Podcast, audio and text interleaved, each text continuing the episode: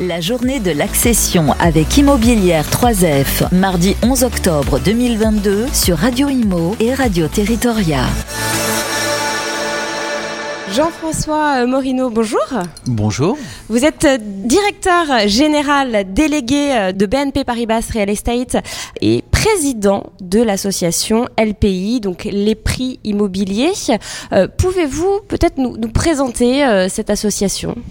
Alors, euh, LPI, c'est une association d'un certain nombre de membres euh, qui est réunie pour avoir un, en fait, qui s'est réunie pour avoir un, un, baromètre différent des autres. C'est-à-dire que la principale qualité de LPI, c'est de traiter les avant-contrats, ça veut dire les promesses de vente, mmh. et ainsi euh, pouvoir avoir un baromètre immobilier qui donne euh, les prix du marché en temps réel. Euh, tous les autres baromètres, et essentiellement celui des notaires, donnent les ventes actées, donc c'est les ventes à 3-6 mois. Nous, aujourd'hui, LPI, on, on, est sur la majorité des grandes villes françaises, des grandes métropoles, et on est capable de donner le marché à l'instant T, mais aussi les marges de négociation entre le prix affiché et le prix qui se transacte. Donc de savoir un petit peu la résistance des prix euh, sur un marché immobilier. Et dans un marché immobilier comme on, on, vit actuellement, qui est quand même un petit peu compliqué, essentiellement euh, au fait de, que les clients ont du mal à avoir leur crédit en ce moment, eh bien c'est important de savoir si les prix résistent. Mmh. Alors euh, le, le, baromètre s'appelle euh, le baromètre LPI se loger. Euh, Pouvez-vous justement nous, nous, nous, parler un petit peu de la tendance du moment? Vous l'avez dit, hein, c'est un, un, contexte assez compliqué avec euh, les difficultés qu'on connaît hein, pour obtenir un prêt, mmh. le taux d'usure qui bloquait. Bon là, il était relevé un, un, petit peu par la Banque de France, mais les banques ne vont pas tarder à remonter encore leur taux, donc ça va à nouveau bloquer. Quel est l'impact de ce contexte sur les prix prix de l'immobilier alors étonnamment, euh, pour le moment, les prix résistent bien. D'accord. Résistent bien. Euh, pourquoi? Parce que en fait, euh, je pense que les gens, dans une période de crise, on a pu le voir, les crises par ailleurs, ça a toujours renforcé l'immobilier. Donc les clients se disent, aujourd'hui, je préfère être propriétaire de mon logement, peut-être que d'être locataire, ça me protège mieux. C'est une valeur refuge. C'est une valeur refuge, et ça, c'est vraiment le cas et, et c'est encore plus le cas en ce moment.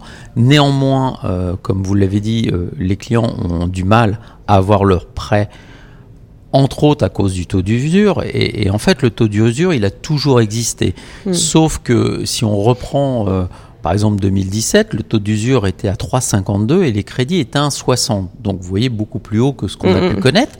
Mais en fait, la différence de, entre les deux, c'était 1,90. Et ces 1,90%, c'était essentiellement euh, l'assurance, les frais de dossier, toutes oui, ces choses-là. L'assurance qui rentre en, en compte pour rentre, calculer. Euh... Exactement. Mais sauf qu'aujourd'hui, bah, le, le décalage entre l'application du taux d'usure qui est remis, euh, en, du moins qui est réévalué tous les trimestres, et l'augmentation qui se fait quasiment au jour le jour, voire à la semaine, bah, ne peut pas correspondre Bien à une sûr. réalité de marché. Donc aujourd'hui, on voit des gens, euh, essentiellement des primo-accédants, sortir de l'accession au crédit. On voit aussi des gens qui ont des moyens et dont le taux d'endettement, à ne pas confondre avec le taux d'usure, est bien inférieur aux 35%, mais ne pas avoir leur crédit. Tout ça parce que cumulé, dans un laps de temps très court, mmh. finalement, ils atteignent le taux d'usure. Alors ça fait beaucoup de, de profils de, de, ménages impactés. Après, mmh les premiers euh, impactés restent quand même les primo-accédants et, et les, les, revenus euh, assez modestes, enfin les profils fait. assez euh, fragiles. Comment vous voyez l'année 2023 qui arrive? Alors, Moi, je m'attends à une année qui sera pas une année facile parce que, encore une fois, je pense que les taux de crédit et, et 80% des gens empruntent pour acheter un bien immobilier. Donc forcément, si on leur bloque l'accès au crédit, bah, ça va bloquer un petit peu le marché. Ça va faire aussi que les mairies auront moins de taxes sur les ventes, parce qu'il faut quand même savoir que les mairies euh, sont financées en grande partie par les taxes qui sont mmh. liées aux ventes. Donc ça va poser un vrai problème.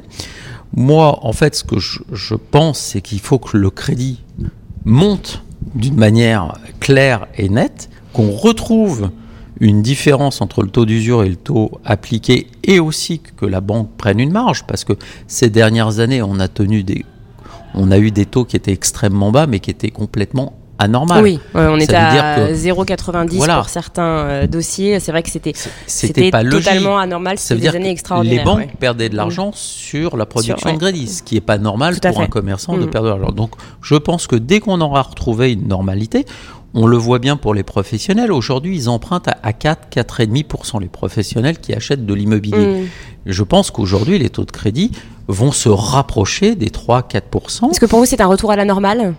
C'est un, retour euh, plus juste du coût du crédit par rapport aux banques, par rapport au fait de prêter et d'avoir une marge. Donc c'est tout à fait normal.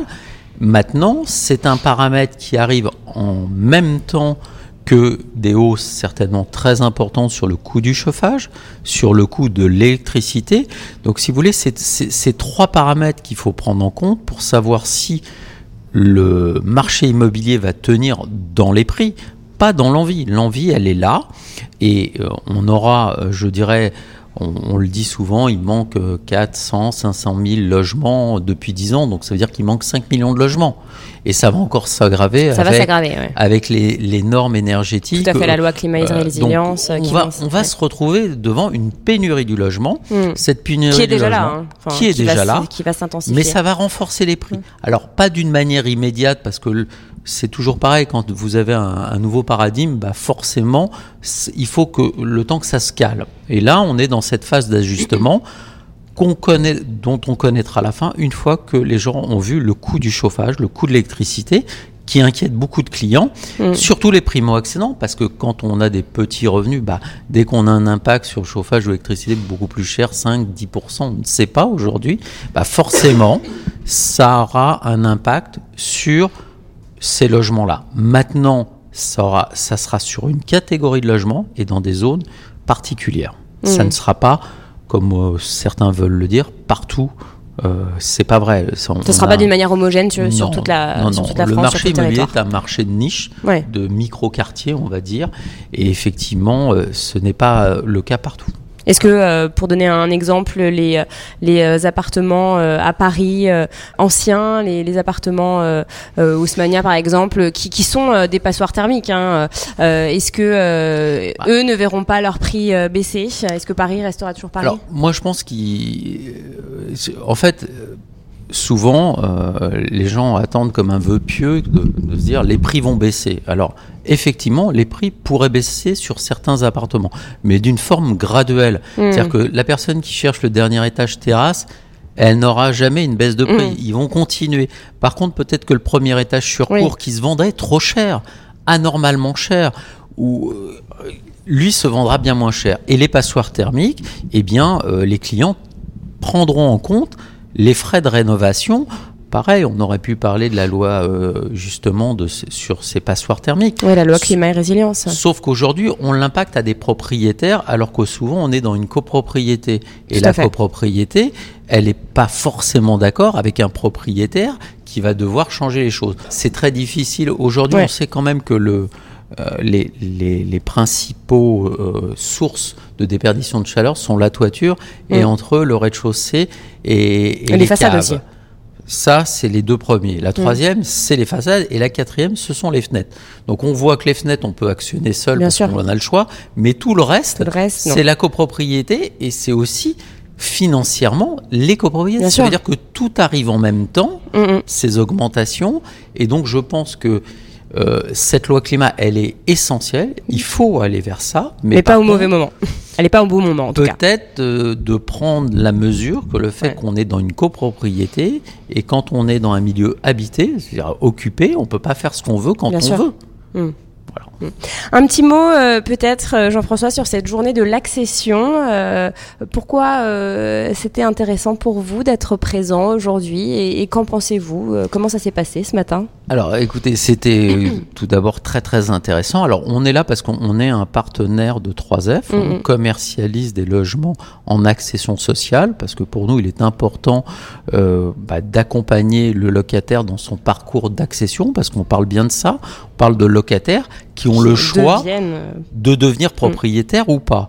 Et que, effectivement, ils ont besoin d'être aidés, accompagnés, parce que comme ils n'en avaient pas l'idée à l'origine, euh, il faut les accompagner voir une banque, leur expliquer que quand on devient propriétaire, bon, on a d'autres obligations et d'autres droits. Bon, tout ça, ça mérite une certaine forme de pédagogie. C'est pour ça qu'on est un des, euh, euh, des commercialisateurs euh, pour 3F. Et donc 3F m'a demandé effectivement d'intervenir pour savoir si effectivement ces mesures, ces nouvelles mesures, est-ce que ça aura un impact sur les primo-excédents et essentiellement sur la population qui habite leurs immeubles? Eh bien, écoutez, on essaiera d'y répondre tout à l'heure et de donner des éclairages. Ça marche. C'est vrai que vous intervenez, euh, c'est à quelle heure? Juste après. Juste après à 15h. Super. Eh bien, merci infiniment, euh, Jean-François Morino. Je vous en prie. Merci. La journée de l'accession avec Immobilière 3F, mardi 11 octobre 2022 sur Radio Imo et Radio Territoria.